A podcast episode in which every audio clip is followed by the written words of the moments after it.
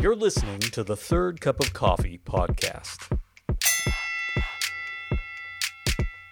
Good day, podcast listeners. Randy Bolander here on the Third Cup of Coffee on a beautiful, fine Kansas day. It is gorgeous out. And I know that because I'm upstairs in Studio B.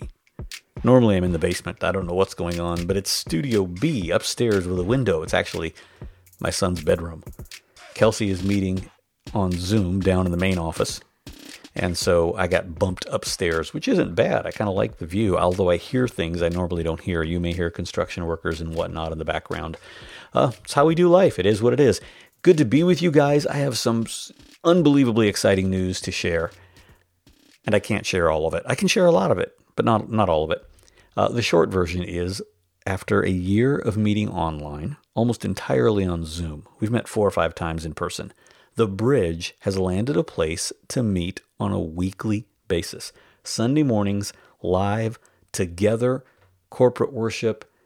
Like, I am so excited. I don't even know how to act. And uh, I can't tell you exactly where, can't tell you exactly when.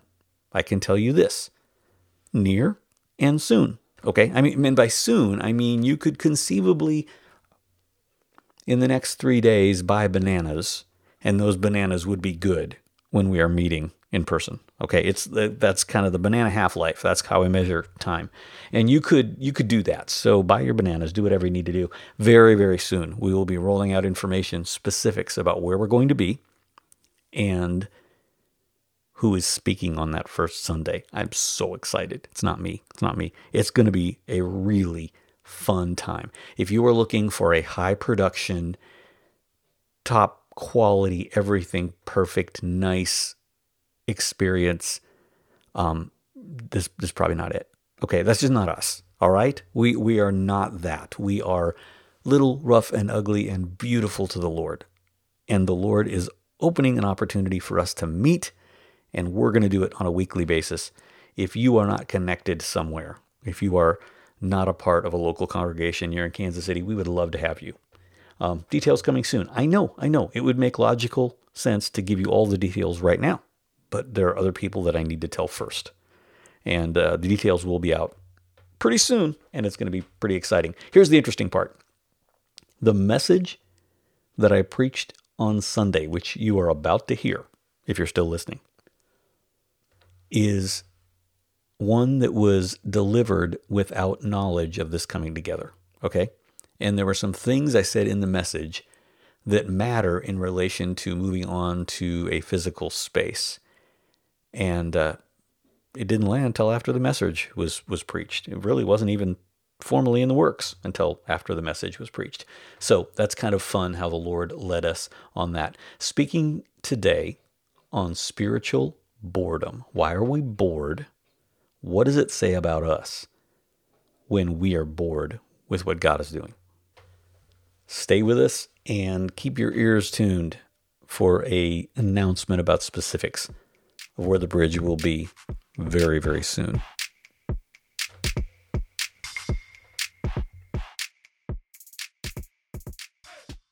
As a title this morning, if you need a title, we're going to call this "Combating Spiritual Boredom." Uh, there, fatigue is real, okay, and after what we've all been through for the past year, uh, I think we all have probably earned a, if there's a fatigue badge, we probably all get one. And uh, along with fatigue comes the idea of boredom at times. I ran across a, statistic the other day that really made me think. For decades, from the beginning of the time when we started measuring this in the United States, uh, about 70% of people were involved in a local congregation somewhere. 70% of people claimed an affiliation with a local church. That might be membership, it might be faithful attendance, but in some fashion, about seven out of 10 Americans had a place they called a church home for decades. Now, through the turbulent 60s and the 70s, that numbers began to shift a little bit. And when it was measured in 1976, the number that they got was 68%. And church leaders were shocked. Where did 2% of America go? 2% of America had dropped off the grid in regards to the church. And, and that's a lot of people. However, between 1976 and the year 2000, that number dropped again. And we thought 2% was a big drop. That number dropped another 20%, to the point now where only about half of Americans would say that they are associated with a church. And it didn't even drop in percentages, it dropped in how we define involvement. Those 70% for decades and decades would have said being involved in a church meant going three or four times a week. Now that 50% means going about once a month. So not only are fewer people committed, they're not even committed at the level that the, the larger group was just a few decades ago. Most people are far more committed to their choice of fast food than their local congregation.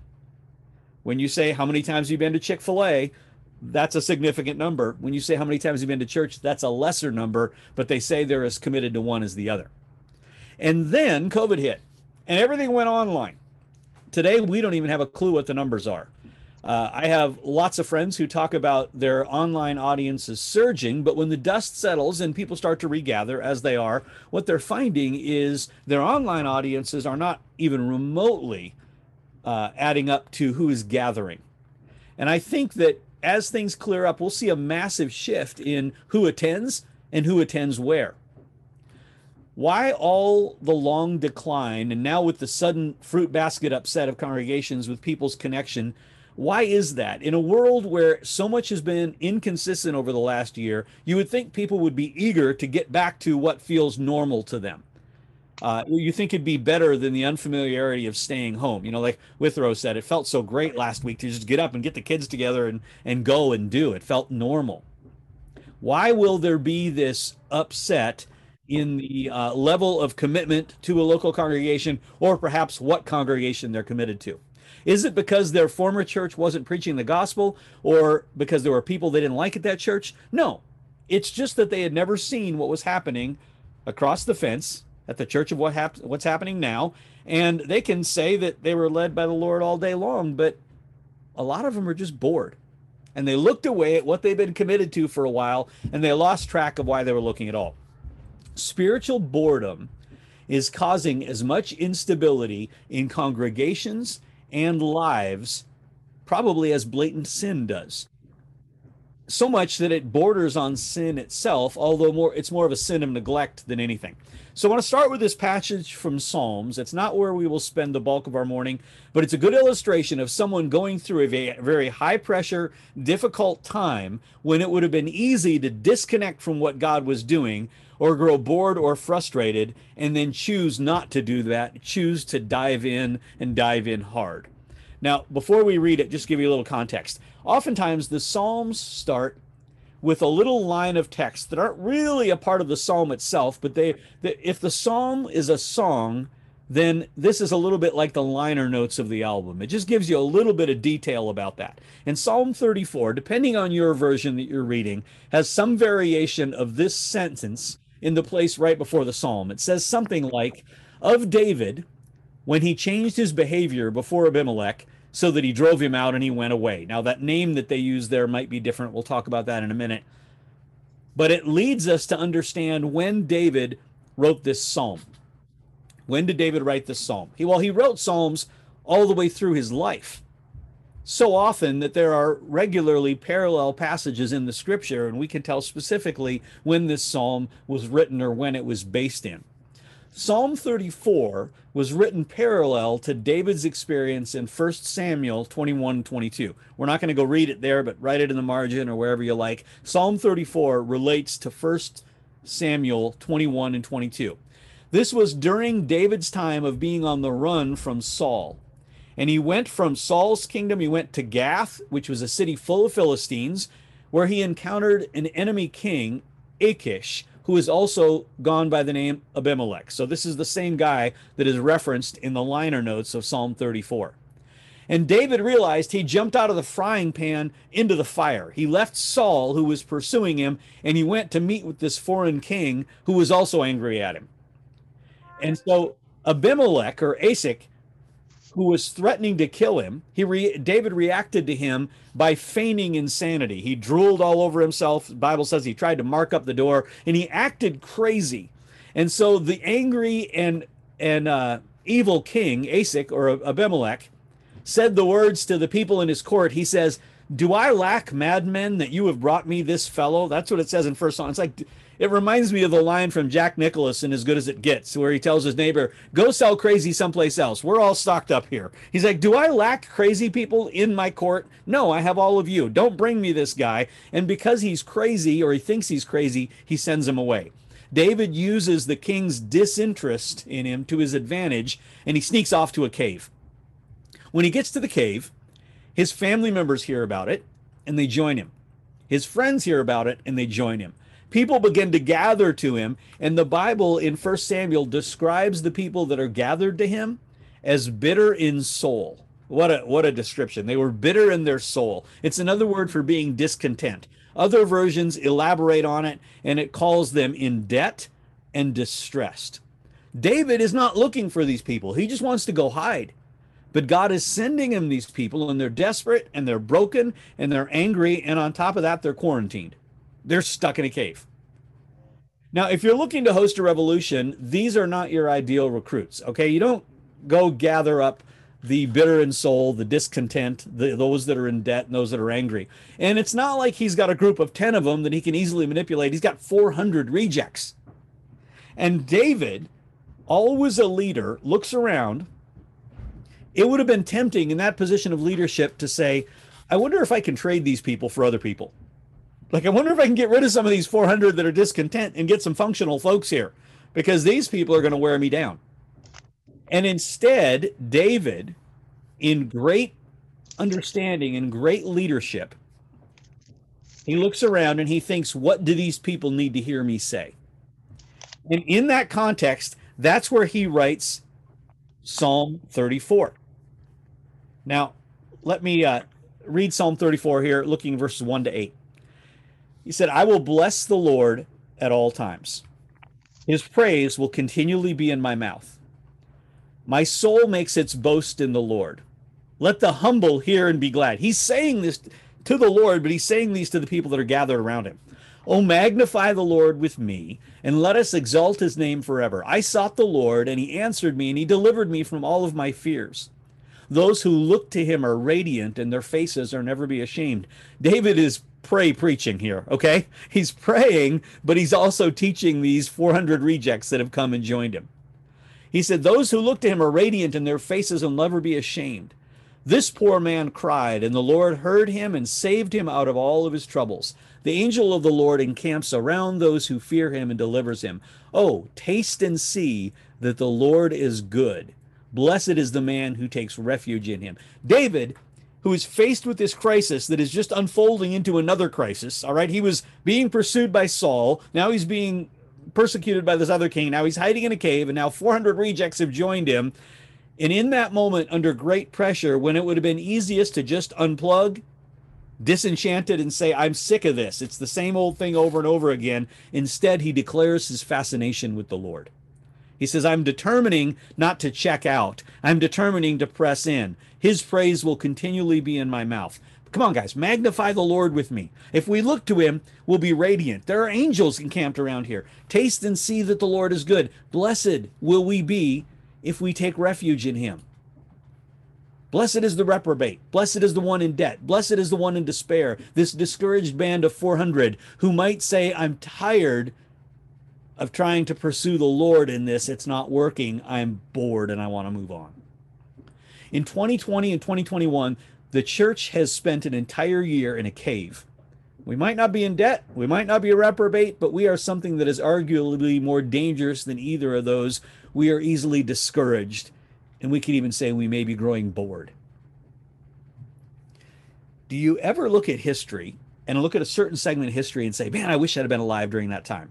Like that looks interesting. I wish I'd have been a part of that. We're alive during one of those times and we don't even realize it. We're alive at one of the most uh, uh, disrupted times in history where anything can happen and we're bored. And I want to think one of the things that contributes to it is uh, a combination of unlimited options that come from only a couple of narrow choices and it's led to a cloud of boredom over our culture. You can buy anything you want in your pajamas from your bed. but it probably comes from the same store every time. You can watch anything you want on your laptop, but every night you spend more time choosing a show than you do watching a show, and sometimes the entire entertainment of the night is trying to choose the show. You can see any flavor of church that you like. But when you do, it always feels like the same three songs, maybe a different video wall behind them, and something that you heard a series about last year. And we feel bored. Lots of choices, but for whatever reason, the packaging bores us. And when we are bored, we say things that aren't even true to justify our boredom and our despair. Yes, there's lots of options available, but we're bored. Our house has a walk in pantry and it holds a lot of food. There's a reason we eat a lot of food. And it doesn't matter if we have been to the store two weeks ago or we just got home from a Costco run. At some point, a child will go to the pantry and open up the double doors and they will look in and they will say, There's nothing to eat here. Now, we have been blessed and we have done with very little at times, but never in the history of our family has it been true to say that there's nothing to eat. We have always had something to eat. When we or a child says we have nothing to eat, what we're saying is I'm, we're bored with the options that we have. Juice boxes, they're always square. Peaches always have a pit. That cereal doesn't interest me. But I'm bored points out to the fact that actually I'm a little dysfunctional Okay. It's not that there's nothing to eat, it's that I do not want what is put in front of me. Does it really matter that we grow bored? Yes, because when we get bored, we reach out to things that aren't meant to sustain us. When we get bored with food, we eat poorly. When we get bored or discouraged in relationships, we look to relationships that are outside the bounds of what are healthy for us. And when we get bored and discouraged with church or engaging with believers, then we grow disenchanted with God. Now, back to Psalm 34 here. No one would have blamed David if he looked around at the 400 gathered around him and said, This is bad. As soon as these clowns fall asleep, I'm sneaking out. I'm going to my own cave. There is nothing for me here. Nobody would have blamed him for that. That's what boredom does, and that's what it sounds like. Whether we're bored of what's in the pantry or bored with our walk with God. I'm not getting anything out of this. This doesn't fit my needs. There's nobody like me here. I'm out of here. Here's how it translates, though I was not entertained. I, I was not engaged. It didn't do something for me. The opposite of being bored is not to be entertained, it's to be engaged. If entertainment is the cure for boredom, then boredom always comes back when the show is over. And in this season of fasting, I think it's really easy for us to feel bored and discouraged because we're a little weaker and we're a little fragile. And it's easy to say, why, why are we doing this? And get bored and give up. When that happens, it is more often the result of spiritual boredom than of physical weakness. Now, there may be some of you that have physical issues that make make fasting really nearly impossible. And I understand that. And let me just say, let me tell you, I am not a doctor. For those of you that thought maybe I was, I'm not a doctor. If you need to eat, you absolutely need to eat. We don't want anybody to, to put their themselves physically in danger. But for most of us who are healthy, we're not starving. We're bored. And when we are bored, we say things and we believe things that we would never say any other time and that are not even true when let me just give you a couple of things we say when we are bored and kind of combat those with the word when we are bored uh, we might not say it but we feel like we are an authority on things you see this as a pastor at times people who will check out of teaching time because they feel they have this idea that there is nothing under the sun. I can't tell you how many times I've told people, I've talked to people who said, I really love the Lord. I just, you know what? I've heard it all. I've heard every bit of teaching, and there's nothing for me to gain there. And they've heard thousands of sermons. What could this person that they're listening to possibly say that is new? That person teaching knows a lot, but so do they. Everyone has heard that passage preached about before, and everybody's thought, I've heard that a hundred times. But declaring yourself to be an authority on something is the beginning of admitting boredom. And declaring yourself to be an authority on something doesn't make you one if you were to come to our house uh, after wanting to see the big pantry, which now you're all curious about the pantry, after wanting to see the pantry, the other thing that would probably invariably happen is my six year old scout would ask if you were up for a quiz because that's what he asks everybody. And what he is really wanting to say is, can I pepper you with questions about science? Because he loves science. I warn you, he's pretty good. Okay. And uh, he likes nothing more than to find a question that you do not know the answer to. He finds great, uh, great reward in that. Scout feels like he's an expert, not from years of study, but because he has access to the Google Home. And any question that he asks the Google Home, he can get an answer for. He never gets tired of asking it questions, and it never gets tired of, of answering him. But his understanding of science is limited to the questions that he's asked. In other words, he knows what he knows, but he doesn't have any clue about what he doesn't know.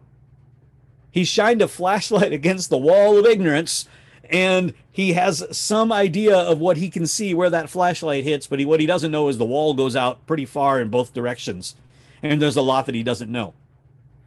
Like science facts, we live in a time when the Bible and commentaries are accessible to all of us. And in our world, we confuse accessibility to those things with understanding all of the answers. In reality, we aren't even sure what the great questions are yet until the crisis is in front of us. Now, this would crush him, and I'm a little afraid that he's upstairs answer, listening to this right now. But Scout is not an authority on science. He's a very bright six year old with a good internet connection. Okay, that's it. We, none of us, are authorities on God. We only know what we know. In fact, in the grand scheme of things, we are all beginners. Isaiah 40, 25 and 26 says, To him, or to, to whom then will you compare me? That I should be like him, says the Holy One. Lift up your eyes and see who created these who brings out their host by number, calling them all by name, by the greatness of his might, and because he is strong in power. He says, Look around. Who do you know that can create the earth and then call forth the angels and know their names? The God that we serve is so much bigger than our experience, so much more vast than our imagination, that the idea of both pursuing him and then growing bored at the same time is kind of impossible. How can you grow bored of a being who continues to unfold in front of you. God's intent is to reveal himself to you in a gradu- gradual and intricate way in such a manner as to hold your fascination forever. From the beginning of time, everything God has done has contained great ability to get our attention. If you look at from the very beginning, Genesis 1 1, in the beginning, God created the heavens and the earth, and the earth was without form and void, and darkness was over the deep, and the Spirit of God was hovering over the waters. You're like, I read that and I have more questions than I have. An- like, what was that like? That description of creation leaves us with more questions and answers, and we're still learning about those answers, and we'll learn about those until after Jesus returns. After thousands of years of revealing himself through that, through uh, a series of covenants and sacrifices, he introduces us to his son with the information that his son has always existed. In John 1, it starts out In the beginning was the Word, and the Word was with God, and the Word was God. And he was with him in the beginning. All of these things were made through him, and without him, not anything was made. He's like, Jesus was there. Jesus fully understood it. And now you've got Jesus to comprehend, and he's going to unfold himself throughout history. John the Apostle put that together. He's like, you guys, he was there at the beginning. He has answers to all of these questions of who his father is. And it was John who records in the book of Revelation that Jesus not only was there at the beginning, was there at the time when he walked on the earth, but will be there at the end and he will unfold and explain himself. And John got a good look at him, but even as John describes him, he describes him almost entirely in um, terms that he was like. John's like, I can't even describe what is that. He was like. Revelation 1, verse 14, the hair on his head, it was it was white like wool. Was it wool? Well, not really, but it was like wool. His eyes were like blazing fire. His feet were like bronze. His voice was like the sound of rushing waters. And he goes on and on and on. He's like, guys, he is fascinating. And the more we learn about him, the more fascinating he's. Don't grow bored. You are not an authority on who he is because you heard four sermons on that one passage. Now, maybe the sermons could get better, but God cannot get more fascinating. This boggled John's mind. So we're no expert on this man. We're only starting to get to know him, and he will unfold his brilliance to us throughout eternity. One of the primary activities of the millennial kingdom when Jesus returns will be Jesus teaching about Jesus. Some of you are going, that's actually going to be a real relief because I've heard of people t- teaching about Jesus for a long time and I need to hear it from the source. But Isaiah 2, verses 1 and 2, talk about the people streaming to the mountain of the Lord. And it says, Come, let us go to the mountain of the Lord, to the house of God of Jacob, so that he may teach us his ways and that we may walk in his paths. Jesus himself, for a thousand years, will teach us how to follow him in a more intricate way. We think we're authorities because we've sat in church a couple of weeks a year for 10 or 20 or maybe even 40 years. I say we are all beginners. And we will be beginners through most of those thousand years. We're not authorities on Jesus, we're bored. If you feel like you've heard it all and you've seen it all, I challenge you ask God to reveal himself to you in new ways. Not new ways to him, but new ways to you. Read the Bible asking the question sincerely. And I promise your quiet times will come alive because you are not the expert. I am not the expert. We just get bored and tired. But he is fascinating and will be forever. So, lie number one that we say is that we're an authority when really we're not. We're just beginners. But that makes us feel bored. Second lie that we say or believe is that God is static. God is static, doesn't move, and I have been there and I have done that. When I was a kid, we went to visit Mount Rushmore, and uh, I was trying to put a year on it. I really can't, but I had to have been under 10 uh, and, and, I base that solely on the fact that I remember wearing these green jeans, and I can't imagine any kid over 10 years old wearing these green jeans. So, based on that scientific uh, analysis, I would say I was I was below 10. Went to see Mount Rushmore and loved it. There it was. If you ever seen it, it's there, and it looks just like in the pictures. So, about 15 years later, uh, we are newly married. We had a newborn son. And Kelsey and I are in South Dakota, and we decide, let's go see Mount Rushmore. Drive across South Dakota to see Mount Rushmore. I remember getting out and looking at it and going, there it is. Yeah, exactly like I remember it. Washington, Jefferson, Roosevelt, Lincoln. They haven't changed the faces. It's the same four guys. And I haven't seen it in 25 years since, and I don't need to because I've been there. I've done that. It's static. What's the point? Most people treat God like a static object. They saw him, they encountered him at one point in life. Maybe they even encountered him again later as an adult, but he was the same. He hasn't changed and he hasn't moved. It's the same thing over and over, and they're bored. Now, they're right, but they're wrong. He does not change, but he does move. His character is the same, but his activity and his way of dealing with people can shift. He is not a mountain, he is a being with a will and with emotions. He's not static, he is on the move. And if he's on the move, we have a lifetime of asking, okay, Lord, where are you going? And what are you doing right now? And how can I find you? And how can I engage with that? This is the error that leads to boredom. We think that God is static, but God is on the move. It's like, what does that mean that God is on the move? What does it mean that he's doing things? It means that he has intention, okay? He has a will and a plan for your life. He is not a mountain that you'll look at and stare at. He's a being that you encounter. And that idea of him having a will for your life ha- has a couple of, of facets. It's got the idea of a general will and a specific will. His general will is that you would know his son and that you would make his son known and that you would be refashioned into his image and spend eternity with him. That is God's will for your life. You're wondering, what's God's will for my life? Those things I can say without a doubt are God's will for your life. That you'd know his son, that you would make him known, that you would be refashioned into his image and you'd spend eternity with him. That's that's what he wants from you. 1 Timothy 2, 3, and 4 says, This is good, and it pleases God our Savior, who wants all people to be saved and to come to a knowledge of truth. That is his general will for you. 1 Thessalonians 4 3 says, It is God's will that you should be sanctified, that you should avoid sexual immorality. He said that you should be refined and sanctified. His specific will is far more nuanced, and it includes some things that you're going to get perfectly, and it includes some things that you're going to get wrong. They're not issues of salvation, but they are issues of of perfecting who you are. Proverbs 3 5 and 6 says, Trust in the Lord with all of your heart, and lean not on your own understanding, and in all your ways submit to him, and he will make your paths straight. In other words, he will reveal his intention to you, and you will understand the way that you should go. And like a good father, when their child misses the mark, he's going to adjust the plan a little bit and get you back on track. He's not going to abandon you, but he has intention. He's not something just to go and look at and be observed. He's a being to talk to and say, What are you doing and what do you want me to do? He's not a static object or some kind of Judeo Christian totem pole. He has a will, and that requires that you make decisions that dovetail into his plan for your life. Does the house you buy matter? Does the job that you take matter?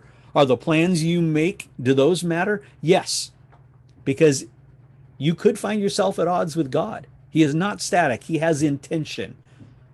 Because he is he moves, he has intention. Also because he moves, there are times when he practices intervention. He involves himself in the affairs of men and women. Now, intellectually we kind of live in the overflow of the age of enlightenment and deism, which uh, was very prevalent at the beginning of our nation, uh, where there was this idea that God created everything, um, but for the most part, he created a clock, wound up the clock, and put it on a shelf and walked away. The backlash to the age of enlightenment and, and modernism is, is postmodernism, which uh, seems to consider doubt as a virtue, and they doubt does God really exist, and how do you know, and does he involve himself in our lives or not? Let me assure you, God is actively involved in the lives of men and women, and his hand is perceivable for those who search for him. Psalm 107:35 says, "He changes a wilderness into a pool of water and a dry land into springs of water." I look back at our history of following the Lord and I can I can see times when his hand intervened. There were godly interventions that changed circumstances in our lives. He even promises in the forward books of history that he will change circumstances out of a grace and a love for humanity. He will cut short the end of days because if he did not, no one would survive. Mark 13, 20, he is prophesying about the end of the age. And Jesus says, If the Lord had not cut short the days, no human being would be saved. But for the sake of the elect for whom he chooses, he shortened the days. So God doesn't just have intention for your life, he intervenes in your life at times. Some of you have been going hardcore one direction, and suddenly things went like a 45 degree angle, and you are trying to figure out where did you get it wrong? It might have been the intervention of the Lord. Like that might have been the best thing that happened to you because he doesn't just have uh, intention for you, he has intervention on your behalf at times. So he has intention, he has intervention. How else do we know he's on the move? He has a sense of timing. Okay. Now, because God is the source of all truth, we confuse him with truth and we treat him like a fact. Okay. Facts don't change. And of course, God doesn't change, but facts are just facts and they will always be. There are facts about God that do not change, but that doesn't mean that God exists only outside of time like some inanimate object. No, he existed before time began. He invented time in order to interact with you. He said, I want to create a people and I want them to choose me. And well, that's going to take time. Never needed time before, but okay, here's time to give people an opportunity. And so he interacts with us in time. And because of that, God has a sense of timing. 2 Peter 3 8 and 9 says, But do not forget this one thing, dear friends with the Lord, a day is like a thousand years, and a thousand years are like a day.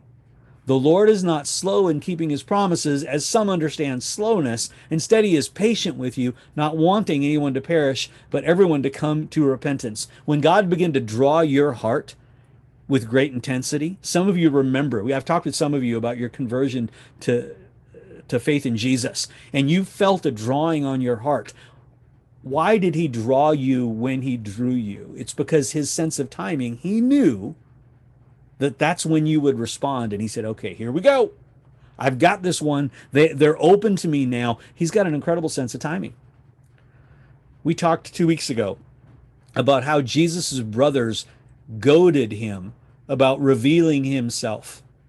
teased him. Are you gonna you gonna go to the big festival? Or are you gonna tell everybody? Anybody who wants to be a leader would would promote themselves that way. And he told him, No, I'm not doing it now because I have a sense of timing. If you don't have any sense of timing, any time works. But I have a sense of timing. Was he really the Son of God on the day that he said that? Yes. But he chose to wait to reveal himself till his timing was perfect. The thing you are asking God for right now that has gone unanswered is not necessarily ruled out. It may be that God, in his timing, is waiting for the season when you will receive maximum benefit and he will receive maximum glory. He's not a static being, he has a sense of timing. Lamentations 3 tells us it is good to wait for the salvation of the Lord. It is good to wait on God's timing. Having rushed him a couple of times, let me tell you, you don't want to do that. You want to wait for his move. Been the craziest year of our lives. I say our, the collective our, me, you, everyone we know. And there have been so many things that I have wanted to rush and press the button on and let's make this happen. And the Lord, in his graciousness, has tied our hands and said, just sit down. Just, just sit down. The timing's not right. Well, Lord, if, if we want to do this and this, we would have to do this and this by now. And he's like, just sit down. Just sit down. For those with no sense of timing, any timing works. But for me, timing is everything. He's not a static being, he has intention for you. He has a sense of timing for you. If you're drifting into boredom, you got to understand we're not serving a static God. We're serving a God with intention who intervenes in our behalf, involves timing. We can be watching for his plan, his hand on our lives. And when he is inviting us to move, that's not boring. That's a strategy at the top level. He is not boring. He is dynamic and he moves. So finally, we get spiritually bored because we are observers who were destined to be participants. From the very beginning of creation, man was placed into a role of cooperation with God the Father. God created man, put him in the garden to work the garden. Did God create man because he needed a gardener? Like, can you imagine God's like, got this garden, but man, I can't get all this work done. Uh, what could I do? And God gets on Craigslist. Of course, there's no listings because there's no created man. No, no, he didn't create man because he needed help. He created man because he desired to partner with him. From the very beginning, the act of tending the garden was partnering with God. We don't just wait until the millennial kingdom to rule with Jesus. He gives us places of authority in our own lives, in this life, for us to manage and rule. Now, the bulk of that is in our own lives, to manage and rule our own lives but it is also to do other things. And here's what working working with God looks like. It is a reciprocal relationship, okay? Goes both ways. First of all, his work involves you. Philippians 2:13 says, "For it is God who works in you both to will and to work for his good pleasure." So his he works through you. And then your work is unto him. Colossians 3 23 and 24 says, Whatever you do, work heartily as for the Lord and not for men, knowing that from the Lord you will receive the inheritance as your reward. You are serving the Lord Jesus Christ. So, in working with Him, there's this reciprocal thing where He works through us and we do things and go, wow, I really sense the pleasure of the Lord on that. I didn't I didn't really think about that, but he used me there. And then in the everyday mundane things that we're called to do, we do them unto the Lord. You know what working as unto the Lord does? It takes a lot of stress out of it. It takes a lot of frustration out of it. If you work in retail, first of all, God bless you. I worked in retail at one point. Everyone should work in retail for a while. It is a character builder. But if you work in retail and you have that customer who comes in and you can tell before they walk through the door that you know it's almost as if they wear a shirt that says trouble. This guy is going to give you a hassle. If you work to please that customer you're going to go home frustrated. You don't work to please that customer. You work to please the lord. You may please that customer in the process you may not but when you're done you go home and the lord is happy with you because how you regarded that customer that's what it means to partner with him and work with him. There could be no better time for us to hear this message that says that the cure to boredom is to move from being observers to participants. And here's why. And I say this really with more prophetic unction than I do factual understanding. Okay. So don't write this down and go, oh, he knows something that he isn't telling us. No, that's, that's not true. But I believe that sooner rather than later, we're going to be gathering on a weekly basis. And I felt it for a while, and that, is, that feeling is intensified. So has the search for a spot or, or you know some kind of gathering place where we can can meet. I do not have a spot landed. I don't have it all figured out, and I'm not going to pull a rabbit out of my hat Monday morning and you're going to get an email and go, "Oh, we figured it out." No, but the search is intensifying. There are options, and uh, I'm very very excited about that. And it's coming, but when it does, many of you who have been in observer roles are going to need to shift into participant roles because it's a completely different thing to hold a service in public than it is to log on to Zoom and watch a strange little man in his basement. Okay, it's just different. Meeting virtually does not offer a lot of active roles. Maybe at your house, maybe one person makes the coffee and the other, one, um, you know, they're the greeting team, and you turn on the laptop, you're the IT department. But that's all it takes. But for the bridge to go where we believe it is going, in person gatherings where you can invite your neighbors and you can worship corporately, all of that changes. Many of you will find yourself operating in opportunities that you haven't even considered yet. And it will involve us on in a hands-on way, and it will move us from observers, which many of us have been for a year now, and that's okay because God's timing is perfect, but into participants. And we won't have the privilege or the uh, the boredom of just observing anymore. We're going to get involved. I've had a phrase on my heart for about a week. I mentioned it in the prayer meeting the other night about wondering what the next phase of the bridge looks like. And uh, the phrase that keeps coming to mind is DIY. All right. Nothing is more DIY than a new congregation that emerges from the underground. By DIY, I mean do it yourself. Okay.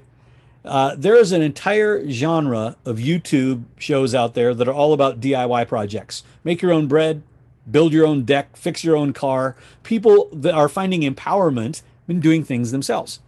And as we move towards public meetings, when the Lord opens that door in His timing and with His leading, there's going to be a lot of things we're going to find ourselves doing ourselves that we've never had to do before. And while we want the bridge to reflect a theocracy of sorts, we want to be led by God through, you know, leaders and and and uh, groups of leadership teams and that sort of thing. We want to be a theocracy in a perfect world. It also is going to need to function a little bit like a do-ocracy. You maybe you've never heard the phrase do-ocracy. This is how a do-ocracy works. If you see something that needs to be done, that means you're probably going to end up doing it. If you see something and go, somebody should, the response to that is going to be, when can you? Because that's just going to be how it's going to have to happen. There are a lot of things we're going to need as we move nearer towards that. Things like hospitality teams, things like uh, children's ministry. Just here's your warning, okay? I am fasting that the Lord will be speaking to some of you. I don't like cornering people. I just, I, I'm I don't like it. And part of my role really is recruiting and saying, "Hey, can you help us with this?" I don't feel bad about that, but it works way better if the Lord speaks to people in advance. And some of you will look at things and say, "Boy, somebody ought to," and it might be the Lord is speaking through you and saying you ought to. Be prepared for an extensive speech on do-ocracy as we step into that phase because it really will be the only way for us to move into that phase that the Lord is calling us for. Now, DIY is do it yourself, but it doesn't mean do it alone. Okay. It doesn't mean that you're going to get something dumped on you. It means together we're going to move forward and do this. And it is everything but boring. Observing is boring. Participating is what we're made to do.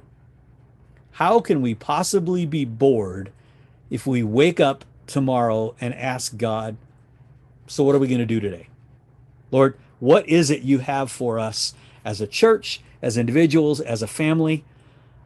In this season of fasting, when it's easy to get a little discouraged, when it's easy to go stand in the pantry and just you feel better because you just look at food. It's easy to grow bored. I want to challenge you. We are not the experts. He is on the move and he wants to partner with us and wants to work with us. So I want to pray and uh, ask him to begin to speak to us about some of those things. And uh, let me just encourage you, uh, some of you, to also unmute your mics and, and join us as we pray about this, because there will be a lot to do. And it's going to be some of the most exciting time of our lives. We will not be bored. I pledge that to you. So, Father, we thank you for the season that you're bringing us into. And we, we say that in advance, not knowing what is next, but eager and knowing that you are not static, you're on the move, and that you love your people and you involve us with what you are doing. And Lord, right now, I just come against uh, the boredom and lethargy that settling across our, our culture that says we've seen it all, we've done it all. Lord, we are fascinated with you. Will you reveal yourself to us, God? as we enter into this next season.